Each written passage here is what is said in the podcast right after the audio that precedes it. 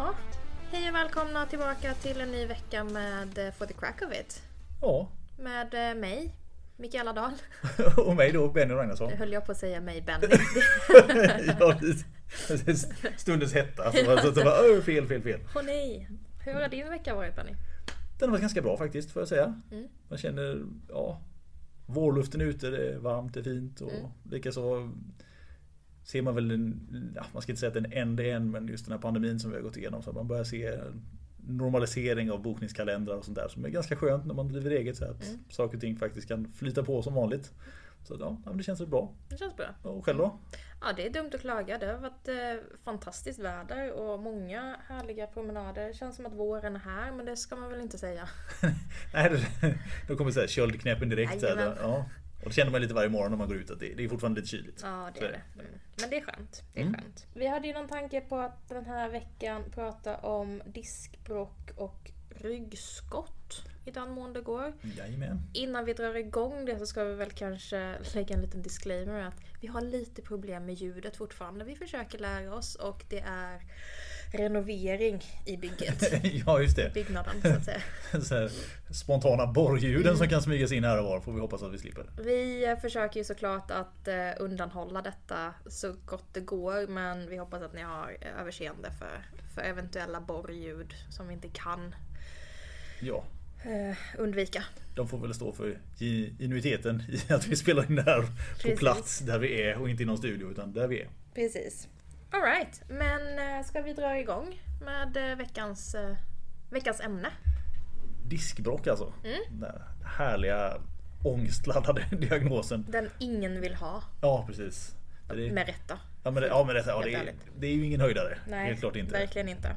Så det, ja. Men ska vi börja med att prata lite om vad är diskbråck då? ja, vad är det? En, ett brock på en disk. Just det vi syftar till diskbråck här är ju i kotpelaren i ryggen, de små diskarna som sitter mellan varje kota. Det är de vi pratar om. Mm. Sen om de är i ländryggen, i bröstryggen eller i nacken så är det, det, det är ju den här lilla geléklumpen med nät runt, det är den vi pratar om egentligen. Så. Precis, den som, vars funktion egentligen är att vara stötdämpande för benbitarna som bygger upp vår ryggrad. eh, Och tillåter oss att faktiskt ha rörelse i ryggraden. Ja, exakt. Eh, när den går sönder så kan det ibland bli en liten utbuktning som kan peta mot en nervrot. Precis. Eh, och på så sätt så ger det utstrålning, smärta och övriga besvär i eh, ja, rygg, ben, arm, nacke. Vad, Ja. nu det, vad det nu sätter sig. Exakt. Eh, vad man ofta inte tänker på är att du kan ju ha diskbråck som är asymptomatiskt, alltså att du inte får några symptom av det. Och det är väldigt vanligt. Det är ju egentligen kanske vanligare än själva Mm. alltså smärtdiagnosen. Ja, vi går ju alla med någon form av kassrygg. Många av oss i alla fall. Och det är ju faktiskt så att det är inte själva diskens trasighet om man kan säga så som gör så ont utan det är ju vad den krockar med som gör att det blir så hemskt egentligen. Om, om den lyckas titta ut vid ett sånt ställe där det är förbaskat trångt och lite nervrötter så, så är det ju ingen hit. Nej. Nerver är ju väldigt petiga med det där att man inte ska röra dem helst. Nej, de gillar inte att bli eh, rörda. nej, nej precis. Don't touch. Mm. Mycket don't touch på nerver. Så är det. Precis. Eh, och när man pratar om en nervrot så är ju det första biten av nerverna som kommer ut från ryggmärgen ut i kroppen. Ja, Ehm, och det kan ju ge ett ganska så brett um, utstrålningsmönster. Mm. Jämfört med om man pinpointar en nerv lite längre ut i kroppen. Då är det lite smalare och lite mer pin, ja, pinpointat, det blev dubbelt men Ja, men det, det är helt riktigt. Sen i just de här sammanhangen när man pratar om utstrålning och sånt, så de flesta associerar mycket det här med ischiasnerven då framförallt nere i benet. Och även om man nu kan få diskbråck på ganska många ställen i ryggen så är det ju kanske det som de flesta associerar med. Det är ju långt ner i ländryggen så man får den här brinnande härliga typ tandvärkssmärtan ner i, i benet, gärna kring vaden. Den här lilla klon som många säger som blir liksom runt vristen när det är som allra jävligast. Mm. Det, det är den det är. Precis. Och här är det också intressant att nämna att all utstrålning är ju inte diskbråck. Nej, Eh, Det är, det, det, det är då det blir intressant att jämföra diskbråck med ryggskott. ja, För ett ryggskott ligger ju inte på eh, nervnivå på det sättet. Nej, det gör det ju inte. Alltså ett diskbråck är ett direkt tryck Mm. på nerv medan man då istället vid ett ryggskott oftast får ett indirekt tryck, alltså mer att miljön är så pressad och mm. så, saker och ting i muskulaturen runt omkring är så pass spänd så att man får ju alltså smärta tack vare det. Oftast inte riktigt den intensiva strålningssmärtan ner i benet på samma sätt som när man verkligen har en så här ett sånt där djävulskt mm. diskbråck som mm. liksom trycker på. Brukar beskrivas mer som ett pirr. Mm. Och inte alltid hela vägen ner mot foten utan kanske ner i låret, runt knät kan det stanna. Mm, precis. Här, det finns ju alltid vissa fall som faller utanför ramarna när det liksom blir längre i alla fall. Men merparten av ryggskotten som vi träffar i alla fall när man har strålningssmärta så pratar vi om att det strålar ner kanske kring rumpan eller ner i låret. Exakt. Och så mest ner till knät. Precis. Eh, och det gäller ju allting vi pratar om här. Är att one size does not fit all. Nej. Och mycket utgår ju från våran kliniska erfarenhet. Mm. Det kan ju säkert finnas andra som har sprungit på variationer av det här som inte vi har stött på. Men vi pratar utifrån det vi känner till i alla fall. Mm. Och ser. Men vad är ett ryggskott då? Om vi börjar där då? Ja, alltså, det finns ju massa olika förklaringsmodeller som man kan använda. Men det som jag brukar använda oftast är att kroppen kommer in i som ett försvarsläge. Alltså, man gör någonting antingen drastiskt, hemskt, tungt fel. Eller en förlängd procedur med lite ja, med dåligt arbetsmönster eller något sånt där som gör att kroppen sakta men säkert blir lite överansträngd i vissa områden. Och då kan man ju råka trigga igång kroppens försvar helt enkelt. Att den, den tycker att det här är någonting som vi inte borde göra. Och så, så blir det liksom som en, en kramp eller dylikt i muskulaturen där. Exakt. Och när det då inträder så om man får ett, ett ryggskott så är inte det tillfälligt. Utan liksom, det blir liksom kvar där. Kroppen tror eller tycker sig behöva vara i ett sånt där försvarsläge mer än vad som kanske är nödvändigt egentligen. Mm. Och det är det som blir plågsamt då. Ja, jag brukar kalla det som en, en kronisk kramp. kronisk kramp, ja. Men det, det, det är ett bra beskrivning. Ja. Helt klart. Vad man också kan säga som en skillnad är väl att ryggskott kan vara övergående av sig själv. Mm. Behöver inte alltid vara det, men det kan vara det. Diskbråck är sällan övergående bara sådär. Ja, det Utan ju, det behöver du ofta jobba med. Ja, det har ju mycket längre förlopp. Ja. Alltså, om man tar ett traditionellt ryggskott som är tillfälligt som inte behöver behandlas utan som bara läggs av sig själv så är det ju någon vecka eller två. Mm. Så brukar man ju vara tillbaka på ganska funktionell nivå mm. egentligen. Medan ett diskbråck som har blivit så pass jävligt om vi nu säger så igen. Så att det trycker på nervroten så är det ju oftast... Svor du? ja, jag svor lite. Så det är fyra till sex veckor i alla fall i alltså ett bra scenario mm. innan man kanske blir smärtfri. Medan det allt som oftast är kanske ett par tre månader i alla fall. Ja, eh, och det är fortfarande bra skulle jag säga. Mm. Om det är riktigt jävligt. Ja, behandling för ett ryggskott är ju ofta träning. Mm. Eh, kiropraktisk behandling eller terapeutisk behandling. Ja, terapeutisk behandling ska vi säga. Ja. Och lite rehab därpå. Det går över förhållandevis snabbt och du kan vara tillbaka på, ja men, vad ska man säga, noll Tillbaka, eller 10. tillbaka, tillbaka på noll. Utgår från dåligt och så tillbaka på noll. Så, Nej men, ja, men du, du, du, är tillbaka fit for fight igen. Eh, på någon vecka kanske. Mm. Eh, ett diskbråck kommer ju en terapeut kunna hjälpa till med. Man kommer inte kunna åtgärda det. Men man kommer kunna hjälpa med träningsprogram och behandling av kringliggande strukturer och sånt. Eh, men ibland så kan även det krävas operationer, nervblockader och, och framförallt värktabletter och muskelavslappnande ja, hjälpmedel precis. om man säger. Alltså, när man är i ett sånt smärttillstånd som det faktiskt är när man får nervrotstryck så, så skapar det ju massa konstigheter i ens rörelsemönster. Alltså mm. man, man, är ju så pass plågad av smärtan så att man, mm. man gör saker som man kanske inte hade gjort annars. Man, mm. man, man, undviker, man, man blir mer stilla, man, man kanske lyfter konstigt eller vad, det nu är man, man gör så här. Det, det händer ju hela tiden att man får den här kompensationscykeln om man säger så. Så att ett problem kan ju lätt leda till en massa andra konstigheter. Och det, och det, ser vi ju rätt ofta här att det som kanske har börjat som ett bekymmer blir helt plötsligt tre, fyra andra. Mm. Bara för att man ja, väntade lite länge eller gick och gjorde massa konstigheter. Dominoeffekten är ju stark alltså. Ja, riktigt stark faktiskt. Ja. Och framförallt just vid smärtsyndrom för att de blir så dominanta. Mm. Så att även om man nu är en rationellt tänkande individ. Så att, så att man kan se sina fel och brister ibland. Så när det gör så ont någonstans så så blir man liksom lite blind för vad man gör som inte är relaterat till smärtan i sig. Alltså, det är väldigt mycket fokus på bara det för att det är så ja. otroligt dominant. Va? Och det är svårt att koppla ihop eh, den nuvarande smärtan med saker man gjorde föregående. Mm, precis. Diskbråck är en sån här eh, diagnos som all, eller alla ska jag säga, men, men som många är livrädda för att få. Eh, för att man tror inte att man någonsin kommer kunna bli bra igen. Ja, Att man får liksom leva med diskbråck resten av livet. Precis, man, man får ju, det händer ju inte kanske varje vecka men åtminstone ett par gånger i månaden i alla fall där någon kliver in och har ont i ryggen och sen ställer lite så här, Det är inte diskbråck va? Alltså den Nej, frågan får man lite kvickt att det är det inte va? Så, nej. Och oftast är det ju inte det. Nej. Men många är väldigt rädda för och jag tror det också har lite till hur det var förr. Alltså innan operationer och sånt byggdes ut. Att diskbråck har fått ett väldigt skamfilat rykte. Mm. Alltså på det viset. Eftersom det är så plågsamt att ha att om man då Mm. inte kan göra någonting åt det så känns det liksom att ja, men ska du ha det här jämt? Mm. Och då, Resten av livet. Ja, liksom, den här forever feeling är ju Mm. lite, lite tung. Framförallt när det gäller smärta om man ska ha det hela tiden. Men det, som du nämnde innan här så att nu Om man nu går in på de varianterna där det inte läker ut. Alltså Mm. att ja, det, det går det här halvåret och du mår inte bättre utan du mår kanske till och med sämre.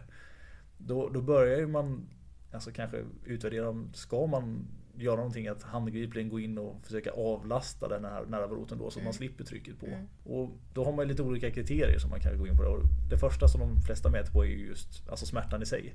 Alltså är det så mycket och du får äta så mycket värktabletter så att det inte ser ut som det finns något slut på det. Då, då måste man kanske försöka hjälpa till. Så är det ju. ja, ja, precis. Så är det. Och sen har man ju den andra kategorin där man får en, en försämring. Det är ju väldigt, väldigt sällan ska vi säga att Mm. man får en försämring. Utan det är ofta smärtan som styr. Men om man får en försämring så att man börjar märka av att smärtan övergår i att man tappar känsel till exempel i, Ja, i ben och fötter och sådana Mm. saker. Eller att man får alltså, problem med ja, Inkontinens Mm, Exakt. eller jag letade ordet men just Mm. inkontinens eller sånt. Att man börjar få lite ettan, tvåan. ja, problem med ettan, tvåan, eller styra över sådana saker. Mm. Då hamnar man ju i ett helt annat akutskede. Då måste man ju in... Då ska du ju redan vara på akuten. Ja, egentligen ska det vara så. Under min karriär här på 15 år så har jag haft en patient som jag fått skicka akut med just det här som då slutade med en, en operation. Mm. Om man säger. Eh, Ett vanligt eller ett normalt diskbråck är inte lika kritiskt. Och det behöver inte heller vara bestående Nej. eh, alls. Jag hade diskbråck som 17-åring. Jag fick ett traumatiskt diskbråck. Eh, blev tacklad på en bandymatch och eh, mer eller mindre krossade en disk. Eh, Det låter så odramatiskt när du säger det. Mer eller mindre krossade en disk i ja, ryggen. men så jag veks åt fel håll. Ja. Eh, det blir en kross. ja, precis. ja, en kraftig kross. Ja. Helt klart. Och var då förlamad i sex timmar. Det var inte så jättekul. Nej, den är väl om inte annat otroligt ångestbringande. Att känna att man Eh, ja. tappar sådana saker. Det var fruktansvärt obehagligt och läskigt. Ehm, jag vet fortfarande inte riktigt hur jag kom av planen om jag ska vara helt ärlig. För det var under en match. Ja. Och eh, sen så låg man på akuten där och, och hade lite ångest. Tills, man började, tills jag kände att jag kunde börja vicka på tårna och då dämpade sig ångesten lite. Mm. Och eh, tyvärr så blev jag feldiagnostiserad där. Jaha, okej. Så att jag gick ju med ett öppet diskbråck eh, i nio månader. Eh, innan jag mer eller mindre slog ner dörrarna på akuten och bara något är fel. Ja, precis. Så här kan det inte vara något är fel. Ja, Nej, okej. precis. Och fick till slut en MR som bekräftade att det var ett diskbråck. Mm. Och la ner mer eller mindre all min idrottsverksamhet en period. Eh, kunde inte springa, jag kunde inte gå. Och har sakta men det, det här är ju verkligen det, det, det jobbiga att höra. Om man har diskbråck eller liknande. Men nu håller jag på med crossfit. ja, precis. Ja. Jag springer en mil i veckan. Eh, det, det är absolut inga konstigheter för mig. Ja, jag har fortfarande lite svider. Men det är på grund av andra besvär eh, också. Som Ja. jag har lite skador. Eh, men, men ja, du kan komma tillbaka helt hundraprocentigt från ett diskbråck och inte behöva leva med sviterna av det. Hur såg din rehabilitering ut egentligen då när de väl hittade diskbråcket? Vad, vad var planen för att försöka få dig Mm, först, problemfria? Först och främst så var planen att få tillbaka styrka i mitt vänsterben. För att det, det hängde inte med alls. Det var Okej. helt utslaget. I alla typer av aktiviteter? Ja, I stort nästan. sett? Mm. Så jag, jag fick ju lära mig gå igen. Mm. eh, Börja aktivera muskler på, på rätt sätt. Ehm, Det var mycket bålträning. det var en hel del rörelseträning och, och det här putta tillbaka disken på rätt sätt. Att den inte ligger och trycker på den irriterade nerven. Mm. Eh, Det var pr- prat ett, ett slag om att vi skulle steloperera mig. Men då tyckte jag att eh, nio månader senare och 18 år vid det laget. Eh, nej, jag vill inte steloperera mig. Jag vill se vad jag kan göra först. Mm. Var nog ganska bra beslut tror jag. Eh, Jag tror det också. Ehm, så att vi, vi tränade på, försökte mycket cykel. Tycker jag. Ja, eh, avlasta ryggen men fortfarande bibehålla blodcirkulation. Ehm, det var stabilitet, bäckenlyft, att liksom inte tappa. Att vara stabil i bäcken och bål. I, med, i, eh, i enbensövningar och liknande. Eh, och det övergick sen i den mån det gick eh, med mycket enbenshopp och liknande. För att liksom kunna klara dunsten eller landningen och fortfarande hålla stabilitet. Mm. Så det var mycket sånt. Och sen så har jag fått testa mig fram lite, lite själv också. Jag är ju en sån där som älskar träning. Mm. Eh, Så det hade ju aldrig kunnat stoppa, stoppa mig. Nej, det, är, det är ju skönt det. Ja, ehm, men med lite erfarenhet och många felsteg och steg bakåt Mm. så har man ju lärt sig lite vad, kropp, vad min kropp klarar och hur man ska tolka olika signaler och sånt. Så jag är väldigt lyhörd på, på min kropp. Mm. Men det är bra. Det, det man kan komma in här och tänka på lite grann. det- Många gånger när man har ett sånt smärtsyndrom som vi nu pratar om här är att man tror liksom att det är slutet på allt aktivt liv. Alltså nu ska vi bara försöka still och inte ha ont och så ska man inte göra någonting mer. Alltså man ska undvika och belasta och alla sådana här saker. Och det finns ju en viss sanning i att man kanske inte ska vara överdrivet hårdhänt med sig själv. Under, framförallt inte under de akuta faserna. Men det är viktigt att fortfarande leva alltså under den Ja, tiden man gör precis. det. Så att Vill du träna, försök att hitta de sätten man kan göra det på det är så lite plågsamt som möjligt så att man blir bättre. Och det är ju även om man kommer in i det här att det slutar med en operation till slut. Mm. Nu, nu klarar du det här, Ja. vilket var jättebra gjort att slippa och liksom operera sånt där. Mm. Men låt oss nu säga att du har ett, ett smärtproblem och du liksom du skyggar undan allting så att du blir, du blir rädd för fysisk aktivitet helt enkelt. Du, du låser in dig mer eller mindre hemma. Du tar inga promenader för det är obekvämt. Du tränar ingenting för det är obekvämt. Du tar dina värktabletter och lider i tysthet eller vad man ska säga. När det väl kommer till det läget sen att du ska göra en operation så är du ju inte riktigt i ditt fysiskt bästa slag för att ta dig an den där. Precis. Så att oavsett vilken operation man än gör så det är fortfarande en traumatisk grej att någon går in och skär i dig och liksom rotar runt och rättar till. Även att det är en bra grej och det är många duktiga kirurger och sånt givetvis. Men det är fortfarande Det traumatiskt. sätter fortfarande höga krav på kroppen och kroppens egen, egen läkningsförmåga. Ja, definitivt. Så att här har man ju mycket vunnet om man har lyckats hålla igång även när man har varit plågad. För att då, är, då är man ju liksom mer fysiskt redo för det, det traumat som det blir. Va? Så att det, det, det, är, det en viktig poäng här är att fysisk aktivitet är väldigt sällan fel. Det är klart att saker och ting kan bli för mycket. Så man ska ju, träna. Mm. man ska träna smart givetvis. Eller kanske till och med få lite hjälp. För de personer som har levt med ett smärttillstånd under en längre period. Man blir till slut lite rädd för all form av smärta. Som att all smärta är dålig smärta. Precis. En bra sak att ha i bakhuvudet är att nej, all smärta är inte dålig. Det, vi brukar, eller det jag brukar säga när, eh, när jag lägger upp ett rehabprogram är att det får göra ont under tiden och strax efter. Men gör det mer ont dagarna efter du har gjort det här eh, passet eller programmet, då har du gått för hårt. Då måste man skala tillbaka och titta på det igen. Men under passet får det vara lite obekvämt och det kan faktiskt få göra lite, lite ont. Och strax efter, när muskulaturen och kroppen är trött, är det inte heller orimligt att det faktiskt gör lite, lite ont. Men om det fortfarande gör ont dagen eller dagarna efter, då är det någonting man bör titta på. Mm. Om man pratar om, eh, om ryggskott då. Det har ju både du och jag haft. Ja, det är väl otrevligt nog. Det är. Kan man säga. Gud, ja. Framförallt om man tar ryggskotten som är av den mer eh, akuta karaktären. Mm. Alltså ryggskott egentligen, eller lumbago som det så fint klassas under som en allmän diagnos där. Kan ju vara allt ifrån en lättare irritation som gör det lite svårt att ta på sig skorna till att Oh my god, jag kan inte gå på toaletten själv. Alltså, det, Mm. det finns ju olika grader där givetvis. Och det, det är det som gör det till en, som jag kallar en slaskdiagnos. På ett vis ja. Allting som är ont i ryggen är någon form av ryggskott. Ja precis, rätt och slätt. Vi klassar väl kanske det lite oftare i att ja, Ska man ha ett, om vi nu kallar det ett riktigt ryggskott inom situationstecken så är det ju När man behöver hjälp antingen att resa sig eller att klä på sig till exempel. Då, då har man hamnat i ett sånt att man klarar inte av vardagsmomenten själv. Exakt, Utan smärtan är så pass hög så att man, man behöver hjälp. Och göra vardagssaker egentligen. precis. Och det, det kan ju vara ruskigt ont. Mm. Alltså, har man inte haft ett ryggskott innan så det, det är lite svårt för någon som inte haft det att förstå graden av smärta när ryggen säger no no. Nu ska vi inte göra det här eller det här utan nu tar vi det lilla lugna. Så det, ja, det, det är ganska extremt. Exakt. Är det ju. Och ett ryggskott kan ju stråla, eller ge utstrålningar. Ja. Men det behöver ju inte göra det heller. Nej, den kan ju vara Så det kan ju vara helt, eh, liksom, ingen ischias och du kan fortfarande ha ett ryggskott. precis.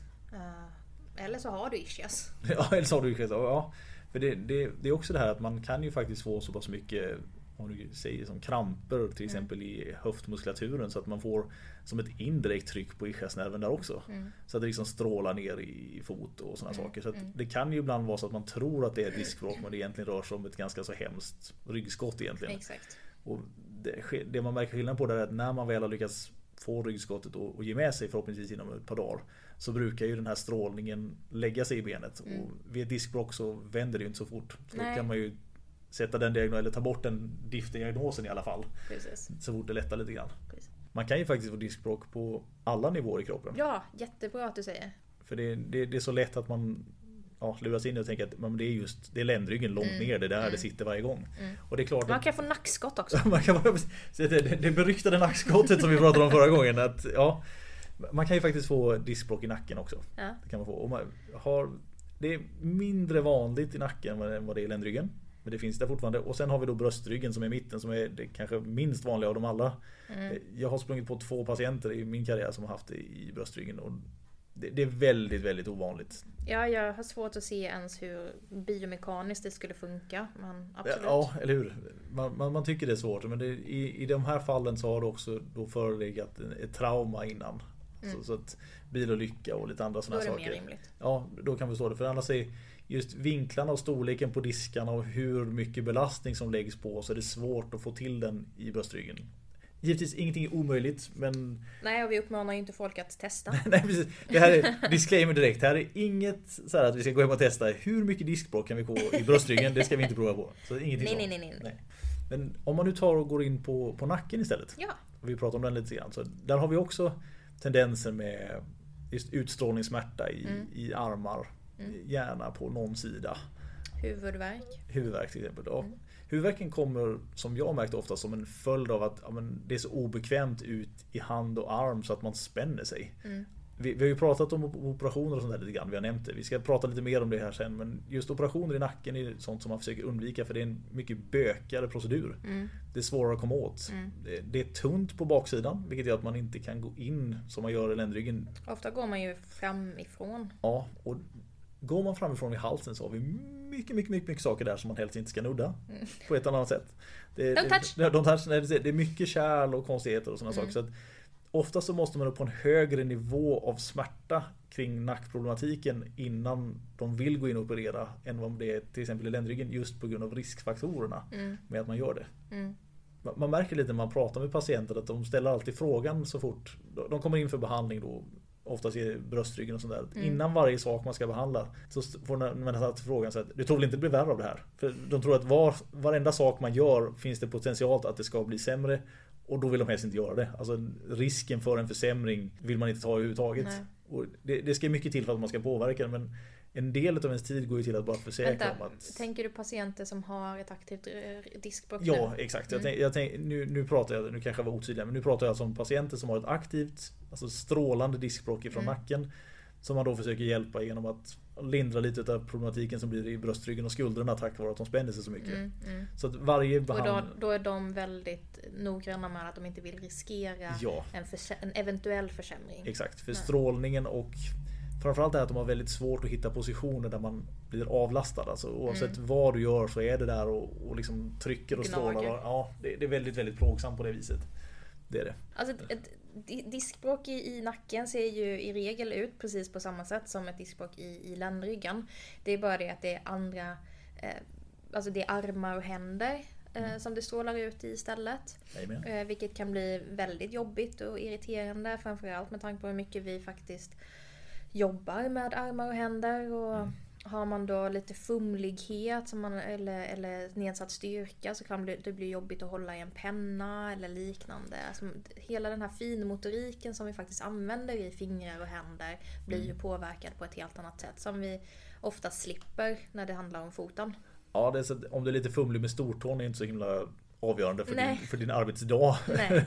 Snarare än om, låt oss säga att du, är, du jobbar på något kontor någonstans med någon typ av pappersarbete och du har svårt att arbeta med vare sig datorn eller Mm. penna och papper för att det där, ja, du är lite fumlig med händerna. Mm. Eller mekaniker för den delen, du ska skruva i en skruv och du har lite svårt att hålla i skruvmejseln. Mm. Däremot om din stortå är lite bortomlad eller du har ont i benet, du kan oftast fortfarande utföra din arbetsuppgift lite lättare. Så på så vis är ju kanske ett diskbråck i nacken mer förstörande för din arbetsdag. Exakt. Det, det skulle jag nog vilja säga. Det, det, blir, det skapar ju mer av ett handikapp. Ja, exakt. Sen är ju all utstrålning även i nacken inte enbart diskbråck. Nej, Eh, utan även här kan du ju ha ryggskottsliknande symptom.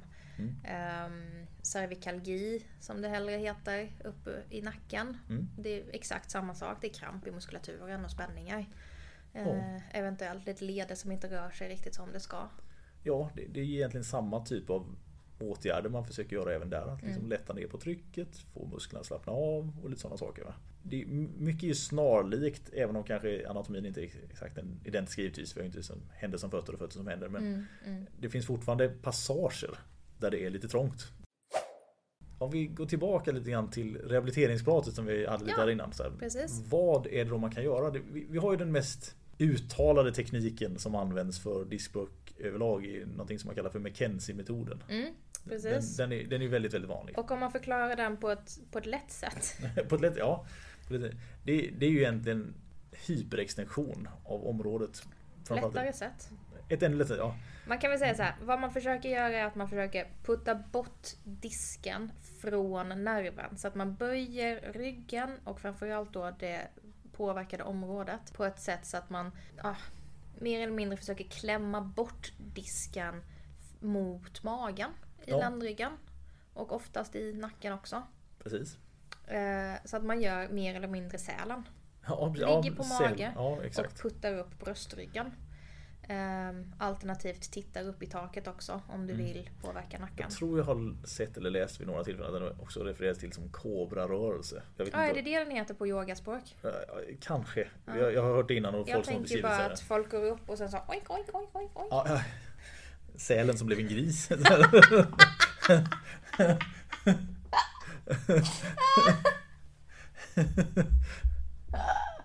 Men i alla fall, man försöker pressa fram disken helt enkelt.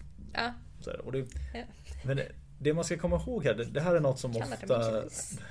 Det som ofta smyger förbi här lite grann Ja. är att bara för att du har en rörelse som ska trycka bort disken så är det inte så att resten av kroppen är jätteglad på att hamna i den där nej gud nej. extensionspositionen. Det är en fruktansvärt obehaglig rörelse. Och när vi då kommer in i tankarna kring ett ryggskott till exempel. Det finns väldigt ofta när man diagnostiserar diskproblem lite för lättvindigt. Alltså man tror att men det här måste vara en disk. För att har du ont i ryggen då måste det vara en disk. Och så är det givetvis inte. Det finns mycket saker där som kan göra ont, inte alltid bara diskar. Och sätter man då in en diskbråcksövning för en rygg som det inte finns ett diskbråck i. Ja, mm.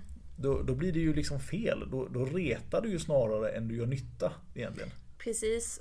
Det är där det blir viktigt att man att tänka att one size does not fit all. Nej, precis. De övningar som man får när man går till en terapeut är ju specifikt valda för besvären som finns i din kropp.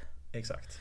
Jag hade, jag hade en patient som identifierade, eller han, han, han gör det fortfarande, eh, som cyklist. Och så fick han ont i ryggen. Eh, och innan eh, hen kom till mig så letades det reda på eh, ryggövningar för cyklister. Vilket råkade vara eh, en kollektion av de sämsta övningarna för just den här ryggen. ja, precis. Vilket gjorde att det nöp till ordentligt och eh, det krävdes nästan tre veckors rehabilitering. För att det blev tyvärr alla fel. Ja, precis. Det, det, nu kommer vi lite så här sidospår här men just den här för, möjligheten vi har idag att liksom söka information Mm. är otroligt bra. Alltså du kan ju söka på Google på i stort sett vad som helst och Mm. hitta information om det.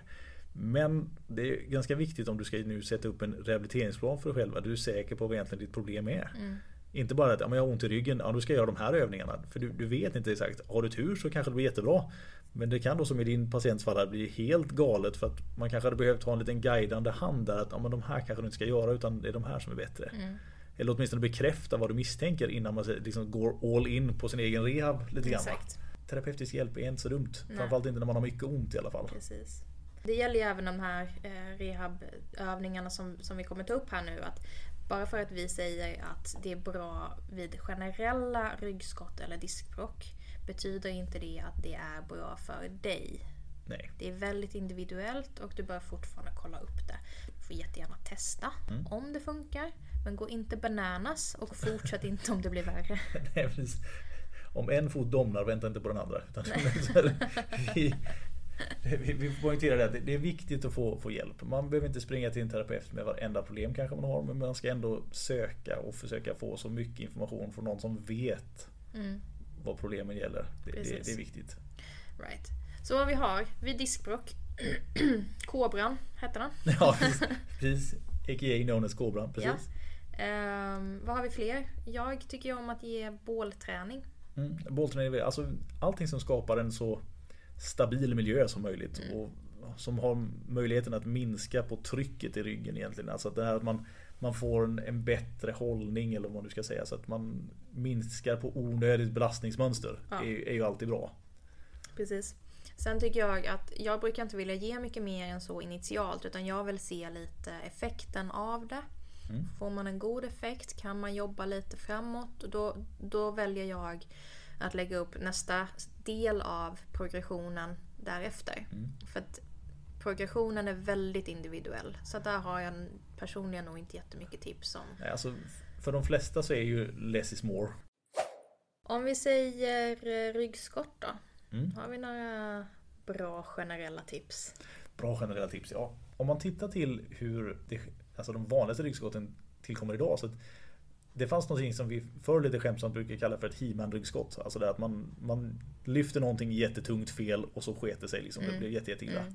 Det är inte så jättevanligt idag utan nu är det mer att man får att det smyger sig på. Mm. Alltså, vår inaktiva livsstil lite grann med, och sen att man blir lite enkelspårig i saker man gör skapar en, en stelhet som bygger upp ryggskottet och sen får man det av någon till synes skitsak. Alltså man ska böja sig och så bara bom bom bom bom. så Alltså majoriteten av mina ryggskottspatienter har ju bara försökt ta mjölkpaketet ur kylen och sen fastnat i kylskåpet. Ja, typ sådär ja. Alltså det är liksom pop och så sitter Mm. man där. Va? Och så kommer de inte ut. Nej precis.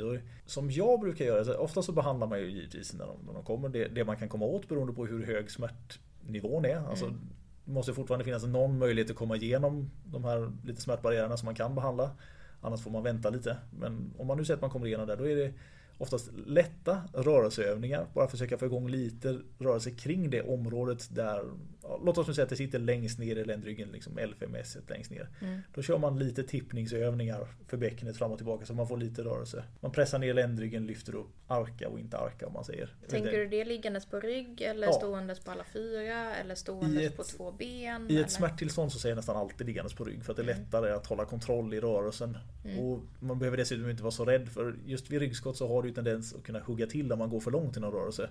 Om du då står någonstans och råkar trycka fram för mycket och så hepp hopp så tappar du funktionen och ramlar ihop så blir det inte så bra. Så att ryggliggandes brukar vara bäst. Det här är ett eh, kraftigt ryggskott. Ja, vi, vi, vi utgår ifrån att det är en, en modell grövre, Mm. om man ska säga, när det är liksom sämre sådär. Och sen då att försöka få till antingen om man själv kan stretcha ut lite baksida lår, lite höfter för att få lite avlastning för, för ryggen sådär. Mm. Eller om det är riktigt illa och inte det går så kanske man får be om hjälp, alltså någon respektive som, som hjälper en att stretcha ut här lite grann. Mm. Tillsammans med att försöka undvika att vara för länge i en viss position. Mm. Det blir lätt hänt att när man har ont så hittar man en position och tänker att Åh, här är det, här ska jag vara forever. Men när det sen då blir alltså, tid för att ta sig därifrån, alltså du måste resa dig eller ändra position. Då, då, då fastnar du nästan där. Mm. Så att mycket är ju att röra sig. Promenader, små promenader, hålla igång och så små övningar. det, det är så jag brukar initiera de flesta återhämtningarna från ett ryggskott i alla fall. Mm, mm, Jag, jag brukar oftast dela in, om man tänker, om vi bara ser utifrån ett ryggskott, alltså dela in det i tre olika delar. mm, Den första är just en mjukgörande del. Mm. Alltså det, ja, det, det är lite lätt stretching, små rörelser och sådär, för man måste få lite avslappning i området så att det ska bli lite lugnare. Mm. Och steg två, då är vi mycket stabiliserande, mycket grundfunktion. Reaktivering kanske till och med om man märker att vissa muskler jobbar lite dåligt för att de har varit så inaktiva så länge. Så, så kör man på det som steg nummer två. Och steg nummer tre är oftast att försöka få in dem i sin vanliga träningsrutin. Alltså att, ja, normal aktivitet. Det behöver inte alltid vara så så uppstyrt över att jag ska säga exakt vad de ska göra men att de ska försöka återgå till så normal aktivitetsnivå som möjligt. Det, det är de tre stegen som jag brukar försöka dela in det i alla fall. mm. Det är väl fullt rimligt. Det är det som är målet. Ja, Att vara ja, men- tillbaka till vardagen. Ja exakt, alltså få en, en smärtfri vardag. Det här är ju ganska vanliga diagnoser också så de kommer säkert komma in i andra sammanhang när vi pratar om olika saker igen. Mm. Så det kan vara vissa aspekter här som vi kanske har glömt bort. När man sitter här och det är trevligt så är det lätt att vissa små detaljer försvinner iväg eller något man borde nämnt som inte nämns kanske. Men det, det kommer säkert in i våra framtida diskussioner på ett eller annat sätt. Det kommer det med största sannolikhet att göra. För det, jag, jag skulle inte tro att vi har sett vårt sista diskbråck eller ryggskottspatient som det är just nu. Utan det, det lär nog bli ett par stycken igen. Ja, det, det är väl sannolikt. Ja, om inte idag så åtminstone på måndag. Säkert. säkert. Alright. Ja. Men, ehm, ja, men känner vi oss nöjda där eller? Ja, jag tror nog att vi känner oss nöjda. Vi, vi har en sista liten tanke som vi tar in här innan vi avslutar. Det att vi, vi sitter här nu båda två och lite smått tittar ut genom fönstret. Man ser det fina vädret och så inser man att vi har många här nu som ska sätta igång med sina trädgårdar och lyfta tungt och göra dumheter. Och vi börjar närma oss den beryktade däckbytarsäsongen här. Så det. Den. vi ska väl höja ett litet varningstecken att vara lite rädda om varandra. Ta lite tid på när man gör saker. Den kanske farligaste meningen som någonsin har yttrats när det gäller ryggproblem är ju jag ska bara. Så Exakt. Låt det ta lite tid, tänk igenom vad man ska göra, var försiktig. Så kanske ni inte behöver träffa oss så snart i alla fall. Ja, det är ju fruktansvärt trevligt. Mm. Att slippa träffa... ja, de flesta vill inte träffas överhuvudtaget. Sen beryktade hemskheten. Så, ja. Nej men eh, vi säger var, var rädda om varandra helt enkelt. Säger Ja, vi så. så var rädda om varandra. Eh, Så ses vi nästa vecka. Vill man följa oss så finns vi på eh, sociala medier. Att Växjö kiropraktorklinik, eh, Kiropraktor Mickis och Kirobempa. Vi kommer också försöka komma ihåg att lägga ut eh, de här eh, övningarna i den mån det går. Mm. Eh, Om man vill titta lite mer på det. Som sagt, det är inte one size fits all utan alla övningar är ju individbaserade så gå gärna till din terapeut även om vi säger att de här är bra. Ja precis, kan inte nog understrykas. I övrigt får ni ha en fortsatt trevlig vecka och så ses vi ja, nästa vecka. Det gör vi. Det gör vi. Tja då. Hey.